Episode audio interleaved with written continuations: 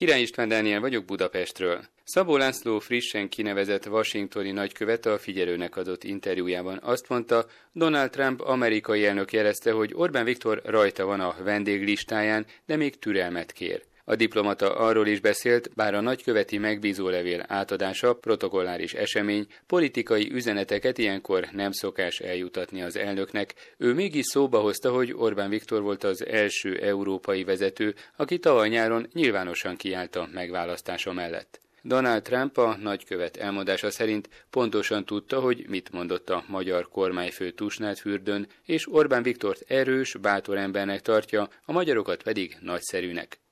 A Publikus Intézet vasárnapi hírek megbízásából készített felmérése szerint a megkérdezettek majdnem fele vélekedett úgy, érdemben nem befolyásolja a baloldal győzelmi esélyeit Potka László visszalépése. A válaszadók kétharmada szerint a miniszterelnök jelölt lemondása zűrzavart mutatja, viszont kétharmad úgy látja, a távozás érdemben nem befolyásolja az erőviszonyokat. A vizsgálat szerint a Fidesz támogatottsága nem változott az elmúlt fél hónapban, így továbbra is 25 százalék. Az MSP 2 pontot vesztett, a párt jelenleg 10 on áll, előtte a második helyen a Jobbik 11 kal Az LNP viszont 2% ponttal növelte támogatottságát, így most 5 on van. A DK támogatottsága 4% os a Momentum és a két farkú kutyapárt 1-1 ot tudhat magáénak.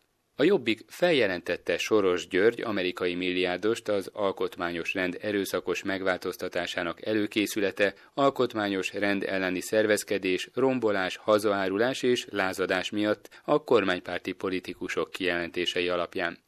Mirkóczki Ádám a párt szóvivője jelezte, a Papkároly országos rendőrfőkapitánynak címzett feljelentés sorsa megmutatja majd, van-e valóságtartalma a kabinet állításainak. Véleménye szerint, ha a rendőrség mégsem rendeli el a nyomozást, a kormánynak és Orbán Viktor miniszterelnöknek is papírja lesz arról, hogy amit tesznek, az egy, idézem, hatalmas agymosás, egy hatalmas hazugság. 188 milliárd forintból újul meg az Egyesített Szent István és Szent László kórház és rendelőintézetek, jelentették be a héten. Ónodi Szűd Zoltán egészségügyért felelős államtitkár jelezte, Budapest valaha volt legnagyobb egészségügyi fejlesztése indul el az Egészséges Budapest programmal. Német Szilárd, a Fidesz alelnöke a sajtótájékoztatón elmondta, ennek a programnak a keretében újul meg a 9. kerületi 190 ezer négyzetméteres területen elhelyezkedő intézmény. Hozzátette, hogy a jelenlegi, régi, elavult, pavilonos rendszerű kórházból kialakítandó 21. századi intézmény lesz az új Délpesti Centrum Kórház,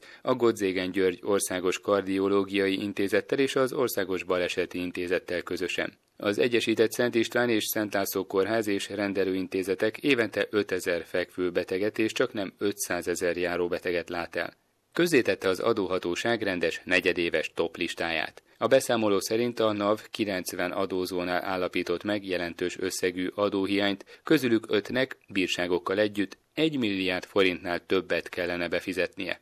A lista élén egy budapesti cég áll 1,4 milliárd forintos adóhiányjal és 800 millió forintos bírsággal. Az összes követelés tekintve azonban egy másik fővárosi cég jár az élen több mint 2,6 milliárd forintos tartozásával, amiből 900 millió az adóhiány, 1,7 milliárd forint a jogkövetkezmény. A magánszemélyek közül 17-nek haladja meg a 100 millió forintot az elmaradása és a bírsága. A legnagyobb tartozó magánszemélynek 1,2 milliárd forintot kellene befizetnie. Az elmúlt percekben Király István Dániel tudósítását hallották Budapestről.